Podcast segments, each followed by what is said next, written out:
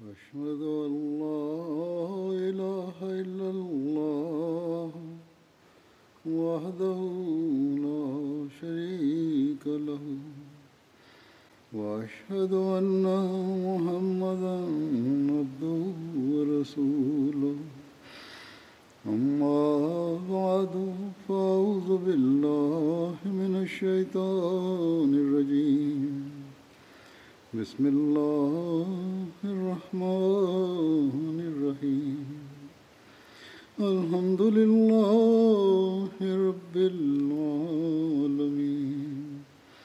الرحمن الرحيم. مالك يوم الدين. إياك نعبد وإياك نستعين. اهدنا الصراط المستقيم صراط الذين أنعمت عليهم غير المغضوب عليهم ولا الضالين சஹாபாவின் முந்தைய நிலை மற்றும் இஸ்லாத்தை ஏற்றுக்கொண்ட பிறகு அவர்களின் நிலையில் ஏற்பட்ட புரட்சி தொடர்பாக எடுத்துரைத்தவாறு ஹசரத் முஸ்லிம் மவுத் ரலிலான் அவர்கள் ஹசரத் உமர் ரலிலான் அவர்களின் ஓர் உதாரணத்தையும் கூறினார்கள். இந்த உதாரணத்தை பற்றி நான் ஏற்கனவே கூறியிருக்கிறேன். ஆனால் இங்கு இது தொடர்பாகவும் கூறிவிடுகிறேன். அன்னார் எழுதினார்கள் இவ்வாறு கூறுகிறார்கள் பாருங்கள் சஹாபிகள் எவ்வாறு ஹதரத் நபிகள் நாயகம் சல்லல்லாஹ் அலி வசல்லம் அவர்களின் சஹாபிகளாக ஆனார்கள்? எவ்வாறு அவர்கள் பெரும் பெரும் அந்தஸ்துகளை பெற்றார்கள்? முயற்சி செய்ததன் மூலமாகத்தான் ஆனார்கள். இல்லையென்றால் இவர்கள் ஹதரத் ரசூலுல்லாஹி சல்லல்லாஹ் அலி வசல்லம் அவர்களின் உயிருக்கு பகைவர்களாக இருந்தவர்கள்தான். அன்னாரை ஏசி வந்தவர்கள்தான். ஹதரத் நபிகள் நாயகம் சல்லல்லாஹ் அலி வசல்லம் அவர்களுக்கு பிறகு இரண்டாவது ஹலீஃபாவாக திகழ்ந்த ஹசரத் உமர் அலி அல்லாஹன் அவர்கள் ஆரம்ப காலகட்டத்தில் ஹதரத் நபிகள் நாயகம் சல்லல்லாஹ் அலி வசல்லம் அவர்களுக்கு எந்த அளவு கடுமையான எதிரியாக இருந்தார்கள் என்றால் அன்னாரை கொல்வதற்காக வீட்டிலிருந்து புறப்பட்டார்கள். வழியில் ஒரு நபர் அன்னாரை சந்தித்தார். எங்கே செல்கிறீர்கள்? என்று கேட்டார். அன்னார் நான் முகமது சல்லல்லாஹ் அலி வசல்லம் அவர்களை கொல்வதற்காக செல்கிறேன் என்று கூறினார்கள். அந்த நபர் முதலில் முஸ்லீம் ஆகிவிட்ட உங்கள் சகோதரியையும் சகோதரியின் கணவரையும் கொல்லுங்கள். பிறகு முகமது சல்லல்லாஹ் அலி வசல்லம் அவர்களை கொல்லலாம் என்றார். இதை கேட்ட அன்னார் கோபத்தால் சிவந்து போனார்கள். தமது சகோதரின் இல்லத்தை நோக்கி விரைந்தார்கள். முன்னால் சென்று பார்த்தபோது கதவு அடைக்கப்பட்டிருந்தது. ஒருவர் திருக்குரான் ஓதி காட்டிக் கொண்டிருந்தார். அன்னாரின் சகோதரியும் மைத்துனரும் கேட்டுக்கொண்டிருந்தார்கள் அப்போது பர்தா குறித்த கட்டளை இறங்கியிருக்கவில்லை. எனவே அந்த சஹாபி வீட்டிற்குள் அமர்ந்திருந்தார்கள். ஹதரத் உமர்லிலான் அவர்கள் கதவை தட்டினார்கள். திறங்கள் என்று கூறினார்கள். அன்னாரின் குரலை கேட்டு கொன்று விடுவார்களோ என்று உள்ளே இருந்தவர்களுக்கு அச்சம் ஏற்பட்டது. எனவே அவர்கள் கதவை திறக்கவில்லை. ஹசரத் உமர்லிலான் அவர்கள் கதவை திறக்கவில்லை என்றால் நான் உடைத்து விடுவேன் என்று கூறினார்கள். இதை கேட்டு அவர்கள் திருக்குர்ஆன் ஓதிக்கொண்டிருந்த முஸ்லிமை ஒழித்து வைத்து விட்டார்கள். மைத்துனரும் ஒளிந்து கொண்டார். சகோதரி மட்டும் முன் வந்து கதவை திறந்தார். ஹசரத் உமர்லிலான் அவர்கள் என்ன செய்து கொண்டிருந்தீர்கள்? சொல்லுங்கள். ஏதோ படித்துக் கொண்டிருந்தாரே அவர் யார்? என்று கேட்டார்கள். அவர்கள் அச்சமடைந்து பேச்சை மாற்ற நினைத்தார்கள். ஹசரத் உமர்லிலான் அவர்கள் நீங்கள் படித்துக் கொண்டிருந்ததை எனக்கு படித்து காட்டுங்கள் என்று கூறினார்கள். அன்னாரின் சகோதரி நீங்கள் அதை அவமதிப்பீர்கள். எனவே எங்களை கொன்றாலும் சரி நாங்கள் அதை வாசித்து காட்ட மாட்டோம் என்று கூறினார்கள். அன்னார் இல்லை நான் அவமதிக்க மாட்டேன் என்று உறுதியளிக்கிறேன் என்று கூறினார்கள். அதாவது திருக்குர் ஆணை அவமதிக்க மாட்டேன். இதை கேட்டு அவர்கள் திருக்குரான் ஓதி காட்டினார்கள். அதை கேட்டு ஹசரத் உமர் அலிலான் அவர்கள் அழுதுவிட்டார்கள். வேகமாக ஓடி ஹசரத் நபிகள் நாயகம் சல்லல்லாஹ் அலி வசல்லம் அவர்களிடம் சென்றார்கள். வாழ்க்கையிலே இருந்தது. ஹசரத் நபிகள் நாயகம் சல்லல்லாஹ் அலி வசல்லம் அவர்கள் ஹஸ்ரத் உமர் அலிலான் அவர்களை பார்த்து உமர் இது என்ன விஷயம்? இது எப்போது வரை தொடரும் என்று கேட்டார்கள். இதை கேட்டு அவர்கள் அழுதார்கள். மேலும் நான் தங்களை கொள்வதற்காகத்தான் புறப்பட்டேன். ஆனால் இப்போது நானே இரையாகிவிட்டேன் என்று கூறினார்கள். ஆக ஏற்கனவே கூறப்பட்டுவிட்ட அந்த பெரிய சம்பவத்தின் சுருக்கம்தான் இது. ஹசரத் முஸ்லிமௌத் ரலிலான் அவர்கள் கூறுகிறார்கள் ஆக முதலில் இந்த நிலை இருந்தது. அதிலிருந்து அவர்கள் முன்னேறினார்கள். பிறகு இந்த சஹாபாவே தான் முதலில் மது அருந்தி வந்தார்கள் தங்களுக்குள் சண்டையிட்டு வந்தார்கள். மற்ற சஹாபாவை பற்றியும் குறிப்பிட்டுள்ளார்கள். இன்னும் பல வகையான பலவீனங்கள் அவர்களிடம் காணப்பட்டு வந்தன. ஆனால் அவர்கள் ஹதரத் ரசூலுல்லாஹி ஸல்லல்லாஹு அலைஹி அவர்களை ஏற்றுக்கொண்ட போது மார்க்கத்துக்காக துணிவும் முயற்சியும் மேற்கொண்ட போது தாம் மட்டுமே உயர்வான அந்தஸ்தை அடைந்துவிடவில்லை. இன்னும் சொல்லப்போனால் மற்றவர்களையும் உயர்வான தரத்தில் எட்ட வைப்பதற்கு காரணமாக திகழ்ந்தார்கள். அவர்கள் பிறக்கும்போதே சஹாபிகளாக பிறக்கவில்லை மாறாக மற்றவர்களைப் போன்றே இருந்தார்கள். ஆனால் அவர்கள் அமல் செய்தார்கள் துணிச்சலை வெளிப்படுத்தினார்கள். எனவே சஹாபிகளாகிவிட்டார்கள். இன்றும் நாம் இவ்வாறே செய்தால் சஹாபிகளாகலாம். ஹதரத் உமர்லான் அவர்களுக்கு இறைவன் மீதான அச்சத்தின் நிலை எப்படி இருந்தது என்பது தொடர்பாக அறிவிப்பு வருகிறது. ஹதரத் உமர்லான் அவர்கள் கூறுகிறார்கள் ஃபுராத் நதிக்கரையோரம் ஏதாவதோர் ஒட்டகம் மரணித்து விட்டாலும் கூட அல்லாஹ் என்னிடம் அதை பற்றி கேட்பான் என்று எனக்கு அச்சம் உள்ளது ஹசரத் அனஸ் பின் மாலிக் ரலிலான் அவர்கள் கூறுகிறார்கள் ஒரு நாள் நான் ஹசரத் உமர் பின் ஹத்தாப் ரலியல்லாஹன் அவர்களோடு வெளியே சென்றேன். அன்னார் ஒரு தோட்டத்திற்குள் நுழைந்தார்கள். எனக்கும் அன்னாருக்கும் இடையில் ஒரு சுவரு இடைப்பட்டு விட்டது. அன்னார் தோட்டத்திற்குள் இருந்தார்கள். அப்போது நான் அன்னார் இவ்வாறு கூற கேட்டேன். வா வா ஹத்தாபின் மகனே நீ அமீருல் முமினின் ஆவாய். அல்லாஹின் மீது ஆணையாக நீ நிச்சயம் அல்லாஹுக்கு அஞ்சு. இல்லையென்றால் அவன் கண்டிப்பாக உனக்கு தண்டனை அளிப்பான். ஹதரத் உமர்லான் அவர்களுடைய மோதிரத்தில் இந்த வாசகம் பொறிக்கப்பட்டிருந்தது. கஃபாபில் மௌத்தி வா இதன் யா உமரு. அதாவது உமரே அறிவுரை கூறும் விதத்தில் மரணம் போதுமானதாகும். அதாவது மனிதன் மரணத்தை நினைவு கொண்டால் அதுவே அறிவுரை கூறும் ஒரு விஷயமாகும். தனது நிலையை சீர்படுத்துவதற்கு இதுவே போதுமானது. ஹசரத் அப்துல்லா பின் ஷேசாத் இவ்வாறு கூறி வந்தார்கள் நான் ஹசரத் உமர்லிலான் அவர்கள் தேம்பி தேம்பி அழக்கேட்டேன். நான் கடைசி சஃபில் நின்று கொண்டிருந்தேன். அன்னார் இந்த வசனத்தை ஓதி கொண்டிருந்தார்கள் இன்னமா அஷ்கு பஸ்ஸி வஹுஸ்னி இலல்லாஹ். அதாவது நான் எனது மன வருத்தத்தையும் கவலைகளையும் அல்லாஹுக்கு முன் மட்டுமே கூறி அழுகிறேன். இந்த அறிவிப்பை ஒரு ஹுத்பாவில் ஹஜரத் நான்காவது ஹலிஃபதுல் மசி ரஹிமுல்லா அவர்களும் எடுத்துரைத்துள்ளார்கள். அதற்கான விளக்கத்தை தமது சொற்களிலும் இவ்வாறு கூறியிருந்தார்கள். ஹசரத் அப்துல்லா பின் ஷேசாத் கூறுகிறார்கள் ஹசரத் உமர்லான் அவர்கள் ஒருமுறை தொலை வைத்துக் கொண்டிருந்தார்கள். நான் கடைசி சஃபில் நின்று கொண்டிருந்தேன்.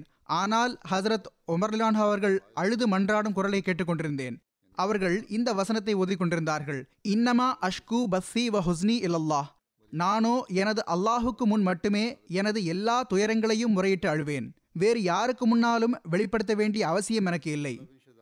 ஆக இறை தியானத்தில் மூழ்கியிருப்பவர்களுக்கு இறைவனை தவிர வேறு யாருடைய அரசவையும் கிடைப்பதே இல்லை.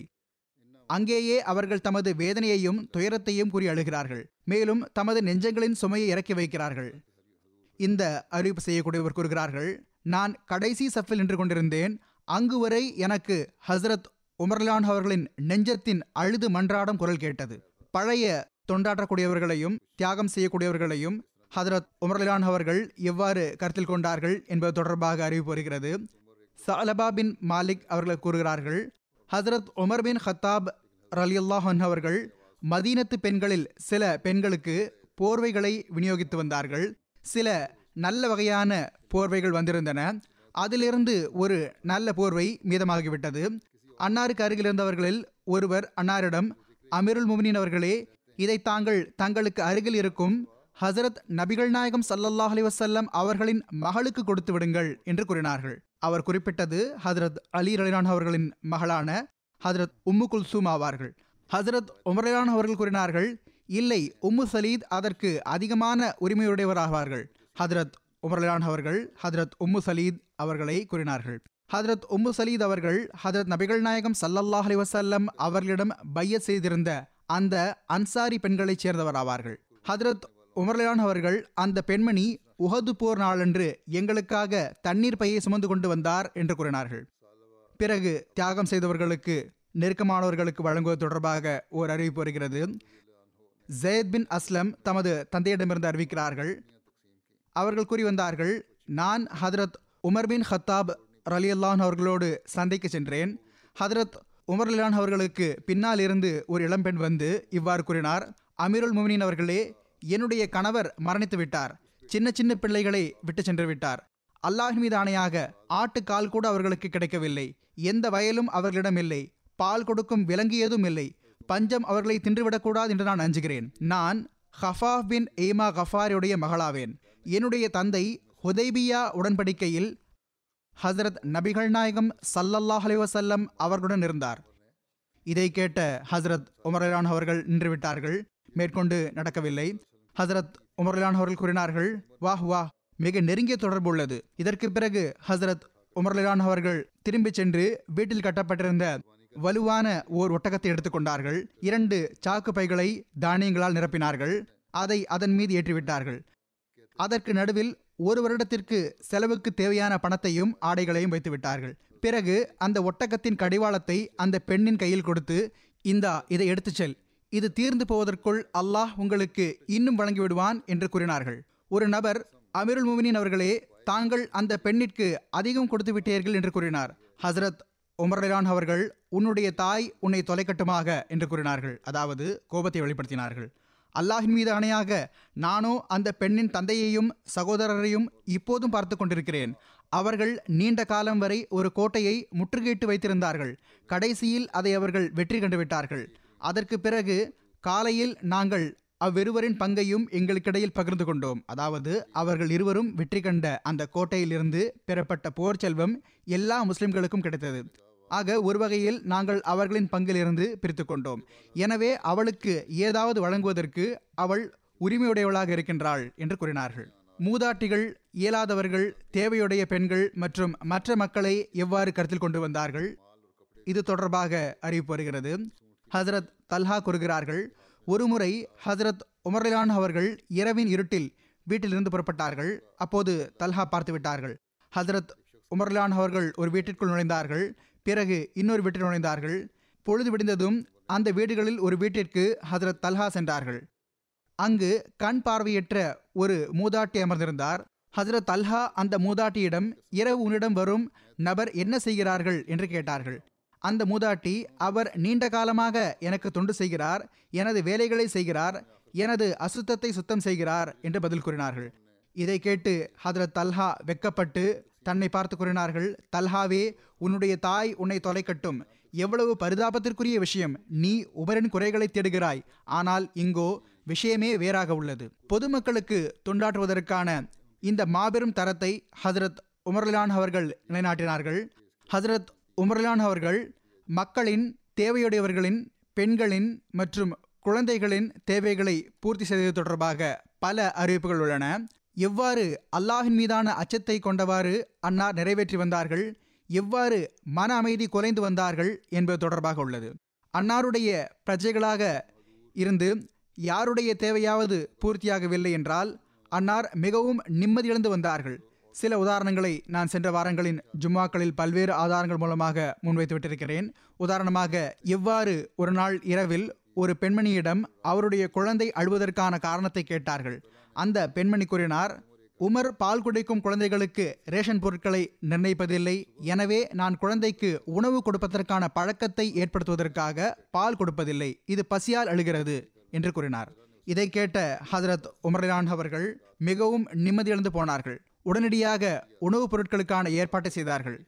மேலும் இனி பிறக்கும் ஒவ்வொரு குழந்தைக்கும் ரேஷன் பொருட்கள் வழங்கப்படும் என்று அறிவிப்பு செய்தார்கள். இதே போன்று ஒரு சந்தர்ப்பத்தில் தன்னிடம் உண்பதற்கு எதுவும் இல்லாத ஒரு பெண் பயணிக்கு இரவில் ஓரிடத்தில் தங்க வேண்டி வந்தது.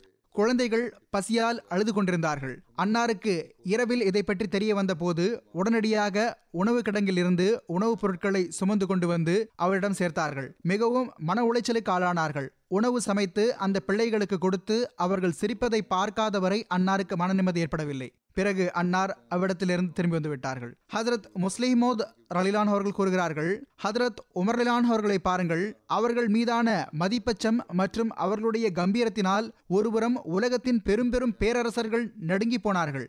சீசர் மற்றும் கிஸ்ராவின் அரசாட்சிகள் நடுக்கம் கண்டிருந்தன. ஆனால் மறுபுறம் இரவின் காரிருளில் ஒரு காட்டறிவு பெண்ணின் குழந்தைகளை பசியோடு கண்டு ஹதரத் உமர்லான் அவர்கள் போன்ற மகத்துவமிக்க ஒரு மனிதர் அமைதியிழந்து போகிறார்கள். தமது முதுகில் மாவு மூட்டையை சுமந்து கொண்டு நெய் டப்பாவை கையில் எடுத்துக்கொண்டு அவர்களிடம் செல்கிறார்கள். அன்னார் தமது கைகளால் உணவு சமைத்து அந்த பிள்ளைகளுக்கு உணவு கொடுத்து அவர்கள் நிம்மதியாக உறங்கி விடாதவரை அன்னார் திரும்பவில்லை. பிறகு ஹதரத் இபின் உமர் ரலிலா ஹன்ஹுமா அவர்களிடமிருந்து அறிவிப்பு வருகிறது.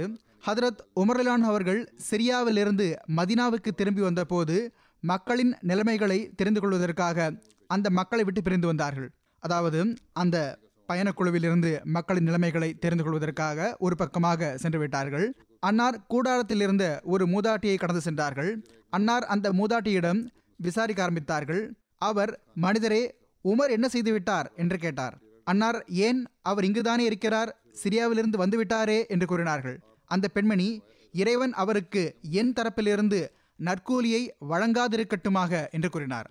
அன்னார் உன் மீது பரிதாபம் ஏன்? அதாவது ஏன் இவ்வாறு கூறுகிறாய்? என்று கேட்டார்கள். அந்த மூதாட்டி அவர் ஹலீஃபானதிலிருந்து இன்று வரை அவருடைய எந்த நன்கொடையும் எனக்கு கிடைக்கவில்லை எந்த தீனாரும் கிடைக்கவில்லை திர்ஹமும் கிடைக்கவில்லை என்று கூறினார். ஹதரத் உமர்லான் அவர்கள் உன் மீது பரிதாபம் உமருக்கு உன்னுடைய நிலைமை பற்றி எப்படி தெரிய முடியும்? என்று கேட்டார்கள். அந்த மூதாட்டிக்கு அவர்கள்தான் ஹதரத் உமர்லான் அவர்கள் என்று தெரியாது. அதுவும் தூர தொலைவில் உள்ள பகுதியில் இருக்கும் அப்படிப்பட்டதொரு இடத்தில் காட்டிற்கு அருகில் அந்த மூதாட்டி இருக்கிறார். அந்த பெண்மணி கூறினார் சுபஹானல்லா ஒருவர் மக்களுக்கு ஆளுநராக ஆகிவிட்ட பிறகு அவருக்கு அவருடைய கிழக்கிலும் மேற்கிலும் என்ன நடக்கிறது என்ற செய்தி தெரியாமல் இருக்கும் என்று நான் நினைக்கவில்லை. ஹதரத் உமர்லான் அவர்கள் அழுதவாறு அந்த பெண்ணை பார்த்தார்கள். அன்னார் இவ்வாறு கூறிக்கொண்டிருந்தார்கள் அந்தோ உமரே எத்தனை பேர் வாதம் புரியக்கூடியவர்களாக இருப்பார்கள்? ஒவ்வொருவரும் உன்னை விட அதிகம் மார்க்கத்தை புரிந்தவர்களாக இருக்கிறார்கள் உமர். பிறகு ஹசரத் உமரான் அவர்கள் அந்த மூதாட்டியிடம் உனக்கு இழைக்கப்பட்ட அநீதியின் உரிமையை அவருடைய கையில் எவ்வளவு விலைக்கு விற்க விரும்புகின்றாய்? நான் அவரை நரகத்திலிருந்து காப்பாற்ற விரும்புகின்றேன். அதாவது ஹசரத் உமரான் அவர்களை நரகத்திலிருந்து காப்பாற்ற விரும்புகின்றேன் என்று கூறினார்கள். நீ சொல் உன் மீது இழைக்கப்பட்ட அநீதிக்கான உரிமையை எவ்வளவுக்கு விற்கின்றாய்? என்று கேட்டார்கள். அந்த மூதாட்டி என்னிடம் பரிகாசம் செய்யாதீர். இறைவன் உம்மீது கருணை புரியட்டுமாக என்று கூறினார். அப்போது ஹசரத் உமர்லான் அவர்கள் அவரிடம் இது பரிகாசம் இல்லை என்று கூறினார்கள். ஹதரத் உமர்லான் அவர்கள் அவரிடம் வற்புறுத்துக் கொண்டே இருந்தார்கள். எதுவரை என்றால் அவருடைய அநீதிழைக்கப்பட்ட உரிமையை இருபத்தி ஐந்து தீனாருக்கு வாங்கிவிட்டார்கள். இப்பொழுது இந்த உரையாடல் நடந்து கொண்டேதான் இருந்தது. ஹதரத் அலி பின் அபு தாலிப் ரலிலான் அவர்களும் ஹதரத் அப்துல்லா பின் மசூத் ரலிலான் அவர்களும் அங்கு வந்திருந்து விட்டார்கள். அவர்கள் இருவரும் அமிருல் முமினின் அவர்களே அஸ்ஸலாம் அலைக்க என்று கூறினார்கள். இதை கேட்ட அந்த மூதாட்டி தலை மீது கை வைத்துக் கொண்டார். மேலும் அல்லாஹ் நன்மை புரிவானாக. நான் ஹசரத் அமீருல் முமினின் அவர்களை அவர்களுக்கு முன்னாலேயே தவறாக கூறிவிட்டேனே என்று கூறினார். அப்பொழுது அந்த மூதாட்டியிடம் ஹசரத் அமீருல் முமினின் அவர்கள் உன்னுடைய குற்றம் எதுவும் இல்லை. இறைவன் உன் மீது கருணை புரிவானாக என்று கூறினார்கள். பிறகு ஹதரத் உமரான் அவர்கள் எழுதுவதற்காக ஒரு துண்டு தோல் கேட்டார்கள். ஆனால் கிடைக்காத போது தாம் போர்த்தியிருந்த போர்வையில் ஒரு துண்டை வெட்டி எடுத்து அதில் இவ்வாறு எழுதினார்கள். பிஸ்மில்லாஹ் ரஹ்மான் ரஹீம். இது உமர் இன்ன பெண்மணியோடு தாம் ஆளுநர் ஆனதிலிருந்து இன்று வரையிலான அவர் மீது இழைக்கப்பட்ட அநீதியின் உரிமையை இருபத்தி ஐந்து தீனாரில் வாங்கிக் கொண்டார் என்பதற்கான பத்திரமாகும். அந்த மூதாட்டி இப்போது கியாமத் நாளில் அல்லாஹுக்கு முன் நின்று வாதித்தால் உமர் அதிலிருந்து விடுபட்டவராவார். அலி பின் அபி தாலிப் மற்றும் அப்துல்லா பின் மசூத் இதற்கு சாட்சியாவார்கள். பிறகு அன்னார் அந்த மடலை ஹதரத் அலி ரலிலான்ஹோ அவர்களிடம் கொடுத்து ஒருவேளை நான் உமக்கு முன்னால் உலகை விட்டு சென்று விட்டால் இதை என்னுடைய கஃன் துணியில் வைத்து விடுங்கள் என்று கூறினார்கள். பிள்ளைகளுக்கு வரன் பார்க்கும்போது மக்கள் என்ன அந்தஸ்தை முன்வைக்கிறார்கள் என்று நாம் பார்க்கின்றோம். மிக பெரும் பெரும் தகுதிகளாக இருக்கின்றன. ஹசரத் உமர்லான் அவர்கள் கருத்தில் கொண்ட தகுதி என்னவாக இருந்தது? இது தொடர்பாக ஓர் அறிவிப்பு இருக்கிறது ஹசரத் அஸ்லம் அறிவிக்கிறார்கள் இவர்கள் ஹசரத் உமர்லான் அவர்களால் விடுவிக்கப்பட்டவர்கள் ஆவார்கள் சில இரவுகளில் ஓர் இரவு நான் ஹதரத் அமீருல் முமினின் அவர்களோடு மதீனாவின் சுற்றுப்புறங்களில் நகரவலம் வந்து கொண்டிருந்தேன். அன்னார் சிறிது நேரத்திற்கு ஓய்வெடுப்பதற்காக ஒரு சுவற்றில் சாய்ந்தார்கள். அன்னார் காதில் விழுந்தது. அது ஒரு கிழவி வெட்டு சுவராகும். அதில் சாய்ந்து அமர்ந்து கொண்டார்கள். வீட்டிற்குள் கிழவி தன்னுடைய மகளிடம் எழுந்து பாலில் தண்ணீர் கலந்துவிடு என்று கூறிக்கொண்டிருந்தாள் அந்த பெண் உங்களுக்கு தெரியாதா? அமிருல் முமினின் அவர்களின் அறிவிப்பாளர் பாலில் தண்ணீரை கலக்கக்கூடாது என்று அறிவிப்பு செய்துவிட்டார் என்று கூறினார். அந்த தாய் இப்போது அமீருல் முமினும் இல்லை அவருடைய அறிவிப்பாளரும் இல்லை என்று கூறினார். அந்த பெண் அல்லாஹின் மீதானையாக நாம் அவர்களுக்கு முன்னால் இருக்கும்போது அவர்களுக்கு கட்டுப்பட்டு விட்டு தனியாக இருக்கும்போது கட்டுப்படவில்லை என்றால் இந்த விஷயமோ நமக்கு பொருத்தமானதல்ல என்று கூறினார். ஹசரத் உமர்லான் அவர்கள் இதை கேட்டு மிக்க மகிழ்ச்சி அடைந்தார்கள். மேலும் கூறினார்கள் அஸ்லம் தம்முடன் இருந்தவரிடம் கூறினார்கள் இந்த வீட்டில் அதன் கதவில் ஓர் அடையாளமிட்டு விடுங்கள். அடுத்த நாள் அன்னார் ஒருவரை அனுப்பி அந்த பெண்ணை தமது மகன் ஆசிம் அவர்களுக்கு வரன் பேசி முடித்தார்கள். அந்த பெண்ணின் அந்த உண்மையில் இருந்த நன்மையை பார்த்தே தமது மகனுக்கு அந்த பெண்ணை திருமணம் செய்து வைத்து விட்டார்கள் அந்த பெண் மூலம் ஆசிம் அவர்களுக்கு ஒரு பெண் குழந்தை பிறந்தார். அந்த மகளின் வம்சத்தைச் சேர்ந்தவர்தான் ஹசரத் உமர் பின் அப்துல் அசீஸ் ஆவார்கள். ஒரு அறிவிப்பில் வருகிறது சல்மா அறிவிக்கிறார்கள் ஒருமுறை நான் சந்தையில் சென்று கொண்டிருந்தேன். அப்போது ஹசரத் உமரிலான் அவர்கள் தமது ஏதோ வேலையாக சென்று கொண்டிருந்தார்கள். அன்னாரது கையில் சாட்டை இருந்தது. ஹசரத் உமரிலான் அவர்கள் சல்மாவே இவ்வாறு வழியிலிருந்து விலகினட என்று கூறியவாறு என் மீது லேசாக சாட்டையால் தட்டினார்கள். ஆனால் சாட்டை எனது ஆடையின் ஓரத்தில்தான் பட்டது. உடனே நான் வழியிலிருந்து விலகிவிட்டேன். அன்னார் மௌனமாகிவிட்டார்கள். இது நடந்து ஒரு வருடமாகி இருக்கும் பிறகு நான் சந்தையில் ஹசரத் உமரிலான் அவர்களை சந்தித்தேன். அன்னார் சல்மாவே இந்த ஆண்டு ஹஜ்ஜுக்கு செல்லும் எண்ணம் இருக்கிறதா? என்று கேட்டார்கள். நான் ஆமாம் அமிர்முனின் அவர்களே என்று கூறினேன். பிறகு அன்னார் எனது கையை பிடித்து என்னை வீட்டிற்கு அழைத்து சென்றார்கள். ஒரு பையிலிருந்து அறுநூறு திரகமை எடுத்து என்னிடம் கொடுத்தார்கள். மேலும் சல்மாவே இதை உனது தேவைகளுக்காக பயன்படுத்திக்கொள். இது ஒரு வருடத்திற்கு முன்பு நான் உன்னை சாட்டையால் அடித்ததற்கு என்று கூறினார்கள். சல்மா கூறுகிறார்கள் நான் அல்லாஹின் மீதானையாக அமீருல் முமினின் அவர்களே நான் இந்த விஷயத்தை மறந்து விட்டிருந்தேன் இன்று தாங்கள் நினைவுபடுத்தி விட்டீர்கள் என்று பயனுடன் கூறினார்கள். ஹதரத் உமர்யான் அவர்கள் எந்த பிரிவினருடைய சமூக உரிமைகளும் பாதிக்கப்படாத அளவு சந்தையில் விலைவாசிகள் இருக்க வேண்டும் என்பதையும் பார்த்து வந்தார்கள். ஆக இந்த விஷயத்தை எடுத்துரைத்தவாறே ஹசரத் முஸ்லிமோத் ரலிலான் அவர்கள் இவ்வாறு கூறினார்கள் கொடுக்கல் வாங்கல் விவகாரங்களில் சீர்கேடு இருக்கக்கூடாது என்பதும் சமூக உரிமைகளை சாரும். இஸ்லாம் இந்த உரிமையையும் கருத்தில் கொள்ளாமல் விடவில்லை என்பதையும் நாம் பார்க்கிறோம். ஆகவே இஸ்லாம் விலையை கூட்டி அதிக விலைக்கு விற்பதை விட்டும் தடுத்துள்ளது.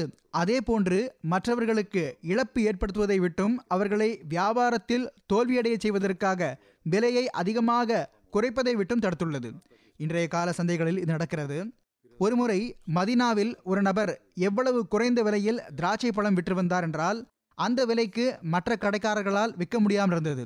ஹசரத் உமர்லான் அவர்கள் அந்த பக்கமாக சென்றபோது அந்த மனிதனை திட்டினார்கள். ஏனென்றால் இவ்வாறு மற்ற கடைக்காரர்களுக்கு இழப்பு ஏற்பட்டு வந்தது. ஆக இஸ்லாம் அதிக விலைக்கு விற்பதையும் தடுத்துள்ளது விலையை வீழ்த்துவதையும் தடுத்துள்ளது. அப்போதுதான் கடைக்காரர்களுக்கும் நஷ்டமாகாது பொதுமக்களுக்கும் நஷ்டமாகாது. ஆமர் அறிவிக்கிறார்கள் ஒரு நபர் ஹசரத் உமர்லான் அவர்களிடம் வந்தார். அவர் கூறினார் எனக்கு ஒரு மகள் இருந்தால் அவளை அறிவியன காலகட்டத்தில் உயிரோடு புதைக்கப்பட்டது. ஆனால் நான் அவளை மரணிப்பதற்குள் வெளியெடுத்து விட்டேன் அவள் இஸ்லாத்தை ஏற்றுக்கொண்ட போது அவளுக்கு அல்லாஹ் ஷரியத்தில் நியமித்துள்ள தண்டனைகளில் ஒரு தண்டனை விதிக்கப்பட்டது. தவறான செயல் நடந்தது எனவே தண்டனை விதிக்கப்பட்டது.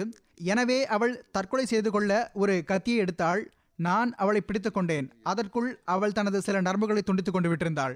பிறகு நான் அவளுக்கு சிகிச்சை அளித்தேன். அவள் நலமாகிவிட்டாள். பிறகு நான் அவளுக்கு சிகிச்சை அளித்தேன். அவள் நலமாகிவிட்டாள். பிறகு அவள் நல்ல தௌபா செய்தாள். ஆக அதற்கு பிறகு தௌபா செய்து விட்டாள் அவர் அமீருல் முனின் அவர்களே இப்போது என்னிடம் அவளுக்கு திருமண வரன்கள் வருகின்றன. பெண்ணுக்கு வரன்கள் வரும்போது நான் அவளுடைய முந்தைய வாழ்வு எப்படி இருந்தது அவளுக்கு என்னென்ன நடந்தது அவள் தனக்கு என்ன செய்து கொண்டாள் போன்ற முந்தைய விவகாரங்களை கூறட்டுமா என்று கேட்டார். ஹசரத் உமரலான் அவர்கள் அந்த நபரிடம் அல்லாஹ் அவளது குறைகளை திரையிட்டிருக்கிறான் நீ அதை வெளிப்படுத்துவாயா? அல்லாஹின் மீது ஆணையாக நீ அவளுடைய விவகாரங்கள் தொடர்பாக யாரிடமாவது கூறினால் நான் உன்னை முழு நகரவாசிகளுக்கு முன்னால் படிப்பினைக்குரிய அடையாளமாக ஆக்கிவிடுவேன். இன்னும் சொல்வதென்றால் அவளுடைய நிக்காகவை ஒரு தூய முஸ்லிம் பெண்ணின் நிக்காகவை போன்று நடத்திவை. பழைய விஷயங்களை மறந்துவிடு என்று கூறினார்கள். அம்வாஸ் பிளேக் நோய் ஹசரத் உமர்லான் அவர்கள் மக்களின் உயிர்களை பற்றி எவ்வாறு கவலை கொண்டார்கள் என்பது தொடர்பாக அறிவிப்பில் வருகிறது.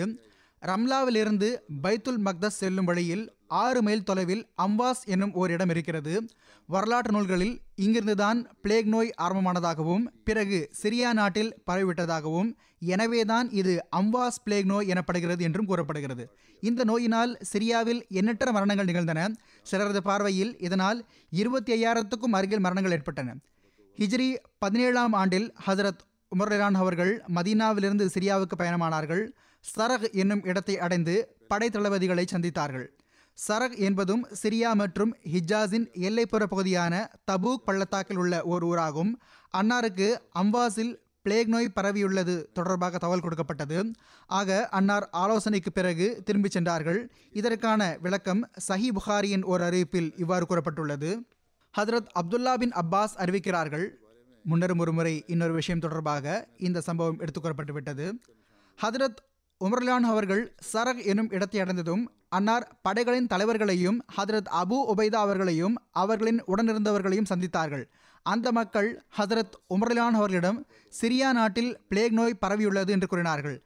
ஹதரத் உமர்லான் அவர்கள் ஆலோசனை செய்வதற்காக முதன் முதலில் ஹிஜரத் செய்த மக்களை தன்னுடன் அழைத்தார்கள். ஹதரத் உமர்லான் அவர்கள் அந்த மக்களுடன் ஆலோசனை செய்தார்கள்.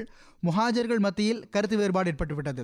சிலர் இங்கிருந்து பின்னால் செல்லக்கூடாது என்றனர். சிலர் அந்த படையில் ஹசரத் ரசூலுல்லாஹி சல்லல்லாஹ் அலைஹி அவர்களின் கண்ணியத்திற்குரிய சஹாபா பெருமக்கள் இருக்கிறார்கள். அவர்களை அந்த நோயில் ஆழ்த்துவது பொருத்தமல்ல என்று கூறினார்கள். ஹசரத் உமர்லான் அவர்கள் முஹாஜர்களை அனுப்பிவிட்டு அன்சாரை வரவழைத்தார்கள். அவர்களிடமிருந்து ஆலோசனை பெறப்பட்டது. ஆனால் அன்சாரிடமும் முஹாஜர்களைப் போன்று கருத்து வேறுபாடு ஏற்பட்டுவிட்டது. ஹதரத் உமர்லான் அவர்கள் அன்சாரை அனுப்பிவிட்டு மக்கா வெற்றியின் போது இஸ்லாத்தை ஏற்று மதீனா வந்த குரேஷி குலத்தின் முதியவர்களை அழைக்குமாறு கூறினார்கள். அவர்கள் வரவழைக்கப்பட்டார்கள்.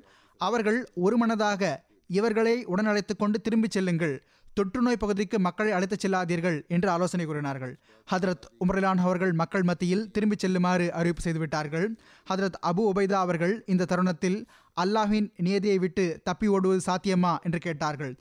ஹதரத் உமர்லான் அவர்கள் ஹதரத் அபு உபைதா அவர்களிடம் அபு உபைதாவே உம்மை தவிர வேறு யாராவது இதை கேட்டிருக்க கூடாதா? ஆமாம் நாம் அல்லாஹின் நியதியை விட்டு அல்லாஹின் நியதியை நோக்கியே ஓடுகிறோம். உம்மிடம் ஒட்டகங்கள் இருக்கின்றன. நீர் அதை எடுத்துக்கொண்டு இரண்டு எல்லைகளுள்ள பள்ளத்தாக்கில் இறங்குகின்றீர்.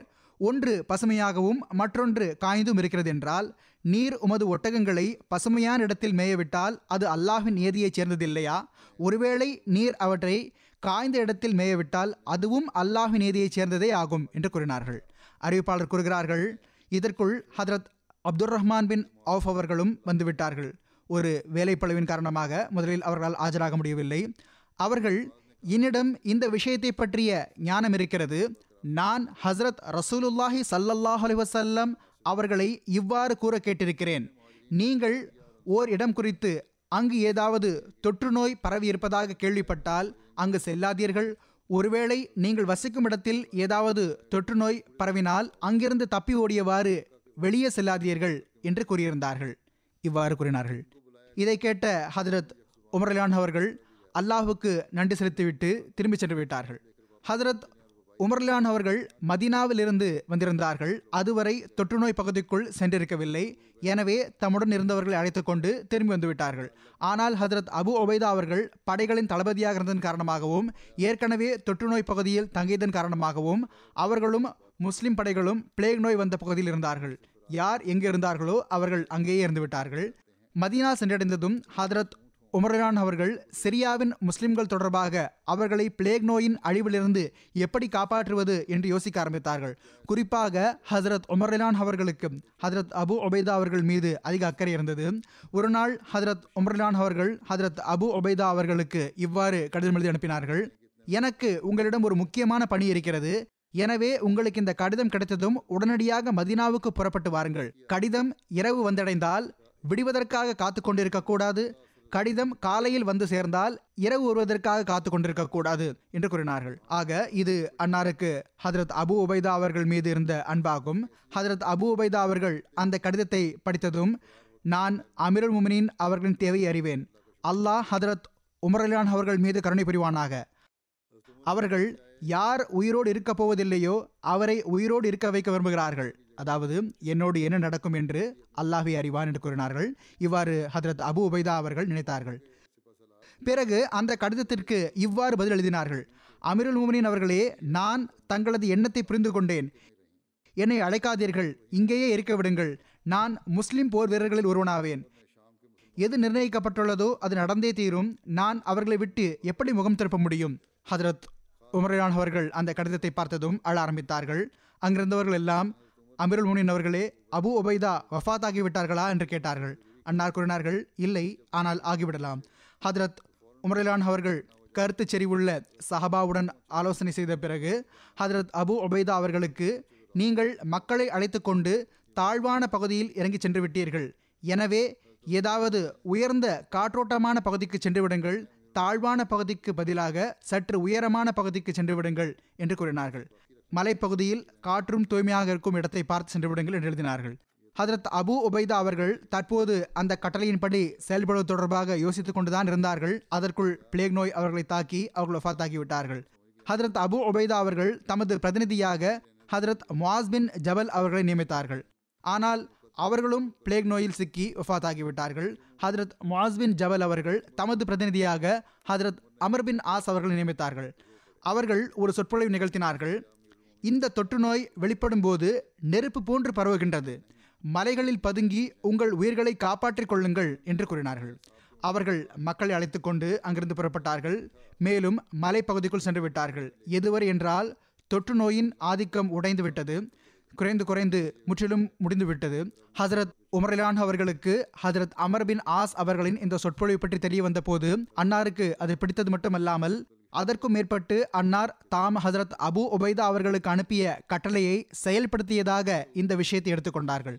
ஹதரத் அபு உபைதா பின் ஜர்ரா ரலிலான் அவர்கள் மட்டுமல்லாமல் ஹதரத் முவாஸ் பின் ஜபல் ஹதரத் யசீத் பின் அபி சுஃபியான் ஹதரத் ஹாரிஸ் பின் ஹிஷாம் ஹதரத் சுஹேல் பின் உமர் மற்றும் ஹசரத் அத்பா பின் சுஹேல் ஆகியோர் போக இன்னும் சில கண்ணியத்திற்குரியோர் இந்த தொற்று நோயால் மரணித்தார்கள். அம்வாஸ் பிளேக் நோயிலிருந்து திரும்பி வந்ததை பற்றி குறிப்பிட்டவாறு ஒரு இடத்தில் ஹதரத் முஸ்லிமோத் எடுத்துரைத்தவாறு இவர் எழுதுகிறார்கள் சிரியாவில் போர் நடைபெற்ற போது அங்கு பிளேக் நோய் பரவிய போது ஹசரத் உமர்லான் அவர்கள் மக்களிடம் ஆலோசனை செய்து படைகளை பாதுகாப்பதற்காக ஏதாவது அறிவுபூர்வமான ஏற்பாட்டை செய்வதற்காக தாமே அங்கு சென்றார்கள். ஆனால் நோயின் தாக்குதல் வேகம் எடுத்தபோது சஹாபா தாங்கள் இங்கே இருப்பது பொருத்தமானதல்ல தாங்கள் மதீனா திரும்பிச் சென்று விடுங்கள் என்று கேட்டுக்கொண்டார்கள். அன்னார் திரும்பிச் செல்ல எண்ணிய போது அபு உபைதா அவர்கள் அஃபராருமின் கதிரில்லா தாங்கள் அல்லாவின் ஏதையை விட்டு ஓடுகிறீர்களா? என்று கேட்டார்கள். ஹதரத் உமரிலான் அவர்கள் உடனடியாக நாம் நஃபருமின் கதிரில்லா ஹிலா கதிரில்லா. ஆம் நாம் அல்லாஹின் ஒரு நேதியை விட்டு அவனது மற்றொரு நேதியை நோக்கி ஓடுகிறோம் என்று கூறினார்கள். ஆக உலக வழிவகைகளை கைவிடுவது ஆகமானதல்ல. ஆயினும் உலக வழிவகைகளை மார்க்கத்தின் கீழ் வைக்க வேண்டும். ஹதரத் உமரான் அவர்களின் துவாக்கள் ஏற்றுக்கொள்ளப்பட்ட சில சம்பவங்கள் இருக்கின்றன. ஹசரத் ஹுவாஸ் பின் ஜுபேர் கூறுகிறார்கள் ஹசரத் உமர்லிலான் அவர்களின் ஹிலாஃபத் காலத்தில் மக்கள் கடுமையான பஞ்சத்தில் மூழ்கிவிட்டார்கள். அப்பொழுது ஹசரத் உமர்லிலான் அவர்கள் மக்களை அழைத்து கொண்டு புறப்பட்டார்கள். அவர்களுக்கு இரண்டு ரக்காத் மழை வேண்டி தொழும் தொழுகையை தொழ வைத்தார்கள். பிறகு தமது போர்வையை தமது இரண்டு தோள்கள் மீதும் போட்டார்கள். போர்வையின் வலப்புறத்தை இடது தோல் மீதும் இடப்புறத்தை வலது தோல் மீதும் போட்டுக்கொண்டார்கள். அதாவது போர்த்தி கொண்டார்கள். பிறகு தமது கைகளை துவாவுக்காக ஏந்தியவாறு இவ்வாறு துவா செய்தார்கள். அல்லாஹும்ம இன்னா நஸ்தக் ஃபிருக்க வ நஸ்தஸ்கீக. மேன்மை பொருந்திய அல்லாஹ்வே நிச்சயமாக நாங்கள் உன்னிடம் பாவமன்னிப்பு கோருகிறோம் மேலும் மழையை வேண்டுகிறோம். அன்னார் துவா கேட்டுவிட்டு தமது இடத்தை விட்டு விலகி இருக்க மாட்டார்கள். அதற்குள் மழை பொழிய ஆரம்பித்து விட்டது அறிவிப்பாளர் கூறுகிறார்கள் எங்களுடைய மக்களில் கிராமத்தினர் ஹசரத் உமரலான் அவர்களிடம் வந்து பணிவுடன் இவ்வாறு கூறினார்கள். அமிருல் முமினின் அவர்களே இன்ன நாளில் இன்ன நேரத்தில் நாங்கள் எங்களது பள்ளத்தாக்கு பகுதியில் இருந்தோம். அப்போது மேகங்கள் எங்கள் மீது நிழலிட்டன. மேலும் நாங்கள் இவ்வாறு ஓசை வர கேட்டோம். அபு ஹஃபஸுடைய மழை உங்களிடம் வந்துள்ளது. அபு ஹஃபஸுடைய மழை உங்களிடம் வந்துள்ளது. நைல் நதியை ஓடச் செய்தது தொடர்பாக அன்னாருடைய துவா ஏற்றுக்கொள்ளப்பட்ட சம்பவம் எடுத்துரைக்கப்படுகிறது. நைல் நதி வற்றிவிடும்போது இஸ்லாம் தோன்றுவதற்கு முன்னால் அங்கிருந்த மக்களிடம் அதை ஓடச் செய்வதற்கு ஒரு சம்பிரதாயம் இருந்து வந்தது. உண்மையிலேயே அந்த சம்பிரதாயத்திற்கு ஏதாவது தாக்கம் ஏற்பட்டு வந்ததா இல்லையா என்பதை அல்லாஹே நன்கறிவான். ஆனால் இஸ்லாம் தோன்றி அந்த சம்பிரதாயத்திற்கு முடிவு கட்டிவிட்டது. அந்த சம்பிரதாயம் முடிவுக்கு வந்தது தொடர்பாக எடுத்துரைக்கப்படும் சம்பவம் இவ்வாறு வருகிறது. கயஸ் பின் ஹஜாஜ் அறிவிக்கிறார்கள் அங்கிருந்த பகுதி மக்கள் அரபு அல்லாத மாதங்களின் ஒரு நாளில் ஹதரத் அமர் பின் ஆஸ் அவர்களிடம் வந்தார்கள். அப்போது அந்த மக்கள் தலைவர் அவர்களே எங்களுடைய நைல் நதிக்கென ஒரு சம்பிரதாயம் இருக்கிறது. அதை செய்யாமல் அது ஓடாது என்று கூறினார்கள். ஹதரத் அமர் பின் ஆஸ் அவர்கள் அது என்ன என்று கேட்டார்கள். அந்த மக்கள் கூறினார்கள் இந்த மாதத்தின் பதினோரு இரவுகள் கழிந்த பிறகு நாங்கள் ஓர் இளம்பெண்ணிடம் அவளுடைய பெற்றோர் இருக்கும்போது செல்வோம் பிறகு அவளுடைய பெற்றோரை சம்மதிக்க வைப்போம். அவளுக்கு சிறந்த ஆடைகளையும் அணிகலன்களையும் அணிவிப்போம் பிறகு அவளை நைல் நதியில் வீசிவிடுவோம். இவ்வாறு கூறினார்கள். ஹதரத் அமர் அவர்கள் அந்த மக்களிடம் இஸ்லாத்தில் இவ்வாறு ஒருபோதும் செய்யப்படாது. நிச்சயமாக இஸ்லாம் இதற்கு முன் இருந்த அனைத்து சம்பிரதாயங்களையும் முடிவுக்கு கொண்டு வருகிறது என்று கூறினார்கள். ஆக அவர்கள் அங்கே இருந்தார்கள். அப்பொழுது நைல் நதி சிறிதும் ஓடவே இல்லை. எதுவரை என்றால் மக்கள் நாட்டிலிருந்து வெளியேற எண்ணம் கொண்டு விட்டனர். அதாவது ஆரம்ப காலத்தில் வீசி வந்தனர். இறுதியில் நைல் நதியும் வெற்றிவிட்டது ஒரு நேரம் வந்தபோது மக்கள் அந்த இடத்தை விட்டு அங்கிருந்து செல்ல வேண்டும் என்று உறுதி கொண்டு விட்டனர். ஹதரத் அமர் அவர்கள் இதை பார்த்தபோது ஹசரத் உமர் பின் ஹத்தாப் ரலியல்லான் அவர்களுக்கு இது தொடர்பாக எழுதினார்கள். ஹதரத் உமர்லான் அவர்கள் அமர் பின் ஆஸ் அவர்களுக்கு பதில் கடிதம் இவ்வாறு எழுதினார்கள். அதாவது நீங்கள் கூறியதெல்லாம் சரிதான். நிச்சயமாக இஸ்லாம் இதற்கு முன் இருந்த அனைத்து சம்பிரதாயங்களையும் முடிவுக்கு கொண்டு வருகிறது. அன்னார் கடிதத்திற்குள் ஒரு சிறிய துண்டுச்சீட்டையும் வைத்து அனுப்பினார்கள். ஹதரத் உமர்லான் அவர்கள் ஹதரத் அமர் பின் ஆஸ் அவர்களுக்கு நிச்சயமாக நான் உங்களிடம் அனுப்பியுள்ள எனது கடிதத்தில் ஒரு துண்டுச்சீட்டையும் வைத்து அனுப்பியுள்ளேன். அதை நைல் நதியில் போட்டுவிடுங்கள் என்று எழுதினார்கள். ஹதரத் உமர்லான் அவர்களின் அந்த கடிதம் அமர் பின் ஆஸ் அவர்களுக்கு கிடைத்தபோது அவர்கள் அதை வெளியே எடுத்து திறந்தார்கள். அதில் இவ்வாறு எழுதப்பட்டிருந்தது அல்லாஹின் அடியான் அமீருல் முமினின் உமர் பின் ஹத்தாப் தரப்பிலிருந்து எகிப்துடைய நைல் நதியை நோக்கி எழுதும் கடிதம். அம்மா பாத் நீ தானாகவே ஓடுகின்றாய் என்றால் ஓடாமல் இருந்துவிடு. ஆனால் அல்லாஹ் உன்னை இயக்குகின்றான் என்றால் நான் ஏகனும் தண்டனை அளிப்பதில் கடுமையானவனுமான என் இறைவனிடம் உன்னை இயக்குமாறு துவா செய்கிறேன். ஆக ஹதரத் அமர் அவர்கள் சிலுவை பண்டிகைக்கு ஒரு நாளைக்கு முன் அந்த துண்டுச்சீட்டை நைல் நதியில் வீசிவிட்டார்கள். பொழுது விடிந்ததும் பார்த்தபோது அல்லாஹ் ஒரே இரவில் பதினாறு கன அடி அளவு அதிகம் தண்ணீரை ஓடச் செய்து விட்டான். பிறகு அல்லாஹ் எகிப்து மக்களின் இந்த சம்பிரதாயத்தை முடிவு கொண்டு வந்து விட்டான். பெரும்பாலான வரலாற்று நூல்களில் இந்த சம்பவத்திற்கு சான்று அளித்து எழுதப்பட்டது ஹதரத் உமரான் அவர்களின் வாழ்க்கை வரலாற்றை எழுதிய ஒரு நூலாசிரியர் முகம்மது ஹுசைன் ஹேக்கல் இதை மறுத்துள்ளார். இப்படி ஒரு சம்பிரதாயம் இருக்கவில்லை என்று கூறினார். எவ்வாறு இருப்பினும் இது ஒரு சம்பவமாகும். பிறகு ஹதரத் ஜாரியாவின் போரில் ஹதரத் உமர்லான் அவர்களின் குரலை கேட்கும் சம்பவம் இருக்கிறது. முன்னரும் கூறியிருக்கிறேன் இங்கு இது தொடர்பாக எடுத்து கூறிவிடுகிறேன். துவா சம்பந்தமாக அல்லாஹுடைய ஒரு சிறப்பு அணுகுமுறையாக இது இருந்து வந்தது. தபரி வரலாற்று நூலில் இவ்வாறு உள்ளது. ஹதரத் உமர்லியான் அவர்கள் சாரியா பின் ஜனீமை ஃபசா மற்றும் தாரா புஜரத் என்னும் பகுதிக்கு அனுப்பி வைத்தார்கள். அவர்கள் அங்கு சென்று மக்களை சுற்றி வளைத்து விட்டார்கள். இதனால் அந்த மக்கள் தமது கூட்டத்தினரை தமக்கு உதவிக்காக அழைத்தனர். அப்போது அந்த மக்கள் முஸ்லிம் படையை எதிர்த்து போர் செய்வதற்காக பாலைவனத்தில் ஒன்று திறந்துவிட்டார்கள் அவர்களின் எண்ணிக்கை அதிகமானதும் அவர்கள் நாலாபுரத்திலிருந்தும் முஸ்லிம்களை சுற்றி வளைத்து விட்டனர். ஹதரத் உமர்லான் அவர்கள் ஜுமா அன்று ஹுத்பா கொடுத்து கொண்டிருந்தார்கள். அன்னார் கூறினார்கள் யா சாரியா பின் ஜனீம் அல் ஜபல் அல் ஜபல். அதாவது சாரியா பின் ஜனீமே மலை மலை. முஸ்லிம் படை தங்கியிருந்த இடத்திற்கு அருகிலேயே ஒரு மலை இருந்தது. அவர்கள் அதில் தஞ்சமடைந்தால் எதிரிகள் ஒரு பக்கத்திலிருந்து மட்டுமே தாக்குதல் தொடுக்க முடியும் என்ற நிலை இருந்தது. எனவே அவர்கள் மலை பக்கம் தஞ்சமடைந்து விட்டார்கள். இதற்கு பிறகு அவர்கள் போர் செய்தார்கள் பகைவர்களை தோற்கடித்து விட்டார்கள். மேலும் நிறைய போர் செல்வங்களை பெற்றார்கள். ஹதரத் வாக்களிக்கப்பட்ட மசி அலிஹலாத் வசலாம் அவர்களும் இந்த சம்பவத்தை எடுத்துரைத்து கூறினார்கள். சஹாபாவிடமிருந்து இத்தகைய அரிய செயல் வெளிப்பாடுகள் ஏராளமாக கிடைக்கின்றன. ஹதரத் வாக்களிக்கப்பட்ட மசி அலி வசலாம் அவர்களின் முழு மேற்கோளை கடந்த ஹுத்பாவில் நான் வாசித்து விட்டிருக்கிறேன். ஆகவே நைல் நதியை தொடரச் செய்த சம்பவத்தையும் நாம் பார்த்தோமேயானால் அதுவும் சரியான சம்பவமாகவே இருக்கலாம். அதை சில வரலாற்றறிஞர்கள் சரியென ஏற்பதில்லை. ஹதரத் உமர்லான் அவர்களின் தொப்பியின் பரக்கத் மற்றும் ரோமாபுரியின் சீசர் தொடர்பாக ஒரு குறிப்பு கிடைக்கப்பெறுகிறது. அதை ஹதரத் முஸ்லிஹமோத் ரலிலான் அவர்கள் எடுத்துரைத்தார்கள். ஹதரத் உமரலான் அவர்களின் காலத்தில் ஒருமுறை சீசருடைய தலையில் கடுமையான வலி ஏற்பட்டது. பல வகையான சிகிச்சைகள் மேற்கொண்டும் அவனுக்கு நிம்மதி கிடைக்கவில்லை. ஒருவர் அவனிடம் ஹதரத் உமரலான் அவர்களுக்கு உங்களது நிலையை எழுதி அனுப்புங்கள். அவர்களின் பரக்கத்தாக ஏதாவது பொருளை கேட்டு அனுப்புங்கள். அவர்கள் உங்களுக்காக துவாவும் செய்வார்கள் பரக்கத்துக்கான பொருளையும் அனுப்பி வைப்பார்கள். அவர்களின் துவாவால் உங்களுக்கு கண்டிப்பாக குணம் கிடைத்துவிடும் என்று கூறினார். அவன் ஹதரத் உமர்லியான் அவர்களிடம் தனது தூதரை அனுப்பினான். ஹதரத் உமர்லியான் அவர்கள் நினைத்தார்கள் இவர்கள் ஆணவம் கொண்ட மக்கள் என்னிடம் எங்கு அவர்கள் வருவார்கள்?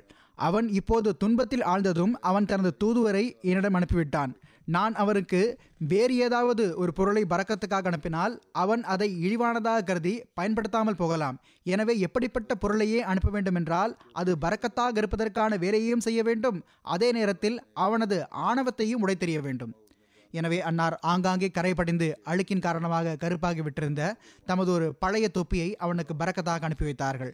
அவன் அந்த தொப்பியை பார்த்தபோது மிகவும் மோசமாக உணர்ந்தான். அவன் தொப்பியை அணியவில்லை. ஆனால் அல்லாஹ் அவனுக்கு இப்போது உனக்கு ஹசரத் முகமது ரசூலுல்லாஹி சல்லல்லாஹ் அலி வசல்லம் அவர்கள் மூலமாகவே பரக்கத் கிடைக்கப்பெறும் என்பதை காட்ட விரும்பினான். அவனுக்கு எவ்வளவு பயங்கரமான தலைவலி ஏற்பட்டது என்றால் அவன் தனது பணியாளர்களிடம் உமர் அனுப்பி வைத்த அந்த தொப்பியை கொண்டு வாருங்கள். நான் அதை எனது தலையில் வைக்கட்டும் என்று கூறினான். ஆக அவன் தொப்பி அணிந்தான். அவனது தலைவலி குறைய ஆரம்பித்தது. அவனுக்கு ஒவ்வொரு எட்டு பத்து நாள்களுக்கு பிறகு தலைவலி ஏற்பட்டு வந்தது. எனவே அவன் அரசவையில் அமரும் போதெல்லாம் ஹதரத் உமரலான் அவர்களின் அந்த அழுக்கான தொப்பியை தனது தலையில் வைத்திருப்பது அவனது வழக்கமாகிவிட்டது. ஹதரத் முஸ்லிஹிமோத் ரலிலான் அவர்கள் கூறுகிறார்கள் அல்லாஹ் அவனுக்கு காட்டிய இந்த அடையாளத்தில் இன்னொரு விஷயமும் ஒளிந்திருக்கிறது. ஹசரத் ரசூலுல்லாஹி சல்லல்லாஹ் அலைஹி அவர்களின் ஒரு சஹாபி சீசரிடம் கைதியாக இருந்தார்கள். அவன் அவர்களுக்கு பன்றி இறைச்சியை உண்ண கொடுக்குமாறு கட்டளையிட்டிருந்தான். அவர்கள் பட்டினி கிடந்து வந்தார்களே ஒழிய பன்றி இறைச்சிக்கு அருகில் செல்லவில்லை. கட்டாய சூழ்நிலையில் பன்றி இறைச்சியை உண்பது ஆகுமானது என்று இஸ்லாம் கூறியிருக்கிறது தான் ஆனால் அவர்கள் நான் ஒரு சஹாபியாவேன் என்னால் இவ்வாறு செய்ய முடியாது என்று கூறி வந்தார்கள். பற்பல நாள்கள் பட்டினிக்கு பிறகு அவர்கள் மரணிக்க இருக்கும்போது சீசர் அவர்களுக்கு ரொட்டி கொடுத்து விடுவான். அவர்களுக்கு ஓரளவு தெம்பு வந்து விடும்போது அவன் அவர்களுக்கு பன்றி இறைச்சியை உண்ண கொடுக்குமாறு மீண்டும் கூறுவான். இவ்வாறு அவன் அவர்களை வாழவும் விடாமல் சாகவும் விடாமல் செய்து வந்தான். ஒருவர் அவனிடம் நீ அந்த முஸ்லிமை சிறைப்பிடித்து வைத்திருப்பதனால்தான் உனக்கு இந்த தலைவலி இருக்கிறது. இப்போது அதற்கான சிகிச்சை என்னவென்றால் நீ உமரிடம் உனக்காக துவா செய்ய சொல். அவர்களிடமிருந்து ஏதாவது பறக்கத்துக்கான பொருளை கேட்டு வாங்கு என்று கூறினார். ஹதரத் உமர்லான் அவர்கள் அவனுக்கு தமது தொப்பியை அனுப்பியதும் அவனது வேதனை தனிய ஆரம்பித்ததும் அது அவனை எந்த அளவு பாதித்ததென்றால் அவன் அந்த சஹாபியையும் விடுதலை செய்துவிட்டான். இப்போது பாருங்கள் எங்கு சீசர் ஒரு சஹாபிக்கு துன்பமளிக்கிறான். அல்லாஹ் அதற்கு தண்டனையாக அவனது தலையில் வலியை ஏற்படுத்தி விடுகிறான். வேறு ஒரு நபர் அவனுக்கு உமரிடமிருந்து பறக்கத்துக்கான பொருளை கேட்டு பெறுங்கள். அவர்களிடம் துவா செய்ய சொல்லுங்கள் என்று ஆலோசனை கூறுகிறார். அன்னார் பறக்கத்துக்கான பொருளை அனுப்பி வைக்கிறார்கள். சீசரின் வலி குறைகிறது. ஆக இவ்வாறு அல்லாஹ் அந்த சஹாபியின் ஈடேற்றத்திற்கான ஏற்பாட்டையும் செய்துவிடுகிறான் மேலும் ஹசரத் முகமது ரசூலுல்லாஹி சல்லல்லாஹ் அலிவசல்லம் அவர்களின் உண்மைத்துவத்தை அவன் மீது வெளிப்படுத்தியும் விடுகிறான். ஜாரியின் திருக்குர்ஆன் விரிவுரையில் இவ்வாறு உள்ளது. சீசர் ஹதரத் உமரலான் அவர்களுக்கு எனக்கு தலைவலி இருக்கிறது. அது குணமாவதில்லை. தாங்கள் எனக்காக ஏதாவது மருந்து அனுப்புங்கள் என்று எழுதினான். அப்போது ஹதரத் உமரலான் அவர்கள் அவனுக்காக அந்த தொப்பியை அனுப்பினார்கள். அவன் அதை தனது தலையில் வைக்கும்போது அவனது தலைவலி நின்றுவிடும். அவன் அதை தலையிலிருந்து கழற்றியதுமே அவனுக்கு மீண்டும் தலைவலி வந்துவிடும். எனவே இந்த விஷயத்தால் வியப்படைந்து அவனது தொப்பியில் தேடினான். அதில் ஒரு காகிதத்தை கண்டான். அதில் பிஸ்மில்லாஹ் ரஹ்மான் ரஹீம் என்று எழுதப்பட்டிருந்தது. இது திருக்குரான் விரிவுரையாளரான ஜாரியின் குறிப்பாகும். ஹதரத் உமரான் அவர்களின் சில துவாக்கள் இருக்கின்றன. அமர் பின் மைமனா அறிவிக்கின்றார்கள். ஹதரத் உமர்லான் அவர்கள் இவ்வாறு துவா செய்து வந்தார்கள். அல்லாஹும்ம தவஃபனி மஅல் அப்ராரி வலா தஹல்லுஃப்னி ஃபில் அஷ்ராரி வக்னி அசாபன்னார் வல்ஹக்னி பில் அஹியார். அல்லாஹ்வே எனக்கு நன்மையான மக்களோடு மரணத்தை வழங்குவாயாக. என்னை தீய மக்களுக்கு பின்னால் விட்டு வைக்காதிருப்பாயாக. என்னை நெருப்பின் தண்டனையிலிருந்து காப்பாற்றுவாயாக. மேலும் என்னை நல்லவர்களோடு இணைத்து விடுவாயாக. யஹியா பின் முசையப் அறிவிக்கிறார்கள். ஹதரத் உமர் பின் ஹத்தாப் ரலிலான் அவர்கள் மினாவிலிருந்து தமது ஒட்டகத்தை அப்தா என்ற இடத்தில் அமர வைத்தார்கள். பத்ஹா பள்ளத்தாக்கின் கற்களை கொண்டு ஒரு குவியலை அமைத்தார்கள். அதன் மீது தமது போர்வையின் ஒரு பக்கத்தை விரித்து படுத்து கொண்டார்கள். தமது கைகளை வெண்ணை நோக்கி உயர்த்தி இவ்வாறு துவா செய்தார்கள். அல்லாஹு கபுரத் சின்னி வஸ் அவுஃபத் குவத்தி வன் தஷரத் ரயத்தி வஃபஸ்னி இலைக்க கைர மசீனின் வலா மஃபர்த்தோ அல்லாஹ்வே என்னுடைய வயது அதிகமாகிவிட்டது என்னுடைய ஆற்றல் குறைந்துவிட்டது என்னுடைய பிரஜைகள் பரவிவிட்டன நீ என்னை வீணடித்து விடாதே என்னை குறைவாக்கி விடாதே எனக்கு வஃபாத் வழங்கிவிடு என்று துவா செய்தார்கள். தற்போது ஜுல்ஹஜா மாதம் நிறைவடைந்திருக்கவில்லை. அதற்குள் அன்னார் மீது தாக்கல் தொடுக்கப்பட்டு அன்னார் ஷஹீதாகிவிட்டார்கள் ஹதரத் இப்னு உமர் அறிவிக்கிறார்கள் பஞ்ச காலத்தில் ஹசரத் உமர்லான் அவர்கள் தாம் செய்து வராத ஒரு நல்ல பணியை செய்தார்கள். அது என்னவென்றால் மக்களுக்கு இஷா தொழுகையை தொலை வைத்துவிட்டு தமது வீட்டிற்குள் நுழைந்து இரவின் இறுதி பகுதி வரை தொடர்ந்து தொழுது வந்தார்கள். பிறகு அன்னார் வெளியே வந்து மதினாவின் சுற்றுப்புறங்களின் நகர்வலம் வந்து கொண்டிருந்தார்கள். ஓர் இரவு சஹர் வேளையில் நான் அன்னார் இவ்வாறு கூற கேட்டேன். அல்லாஹும்ம லா தஜ் அல் ஹலாக உம்மத முஹம்மதின் அலா எதைய அல்லாஹ்வே என்னுடைய கைகளால் முகமது சல்லல்லாஹ் அலி வசல்லம் அவர்களின் சமுதாயத்தை அழிவுக்குள் ஆழ்த்திவிடாதே.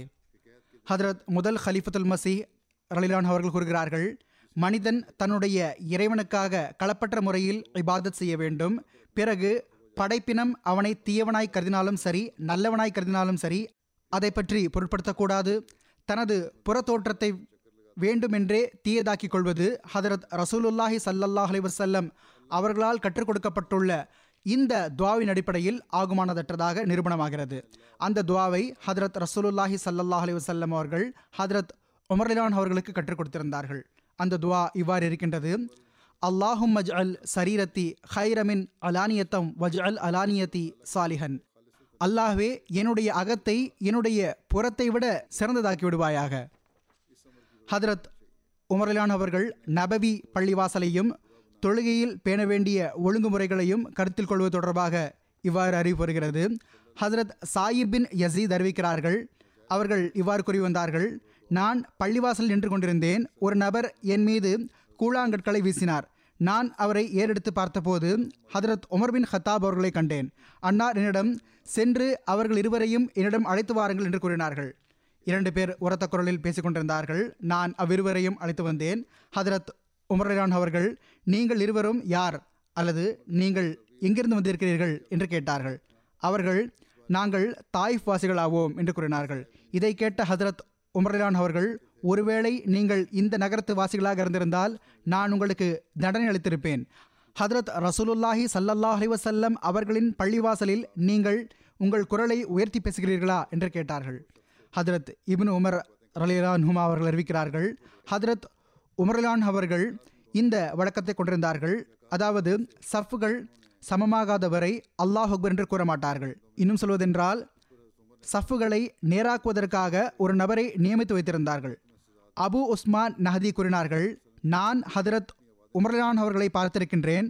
தொழுகைக்காக எக்காமத் சொல்லப்படும் போது கிபிலாவின் பக்கம் முதுகை திருப்பி அதாவது மக்களை நோக்கி முகத்தை திருப்பி கூறுவார்கள். இன்னாரே முன்னால் வாருங்கள். இன்னாரே பின்னால் செல்லுங்கள். அதாவது சஃப்புகளை நேராக்குவார்கள். நீங்கள் உங்கள் சஃப்புகளை நேராக வையுங்கள் என்று கூறுவார்கள்.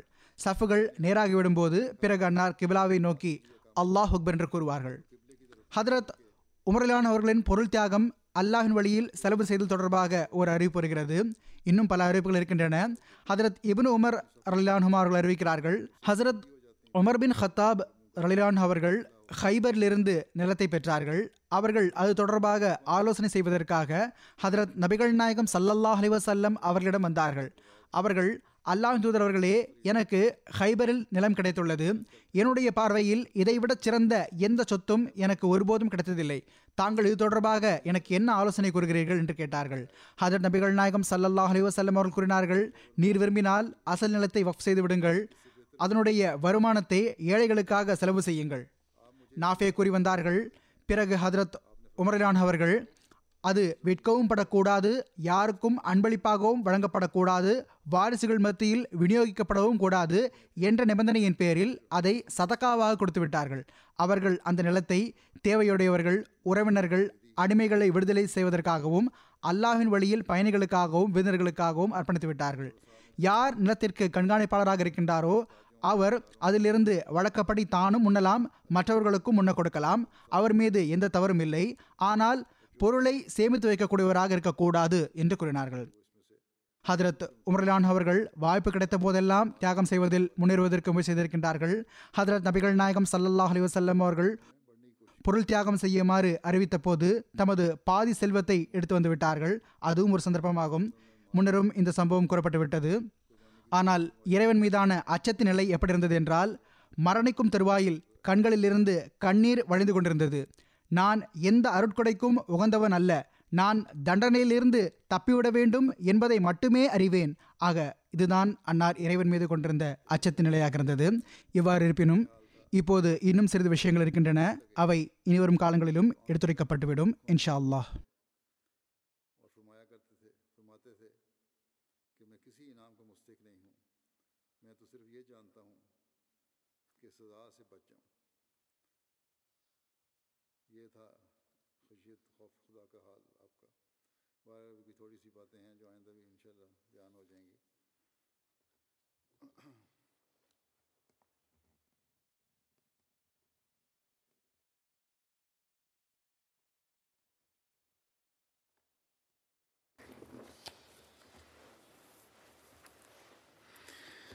الحمد لله الحمد لله نحمده ونستعينه ونستغفره ونؤمن به ونتوكل عليه ونعوذ بالله من شرور أنفسنا ومن سيئات أعمالنا.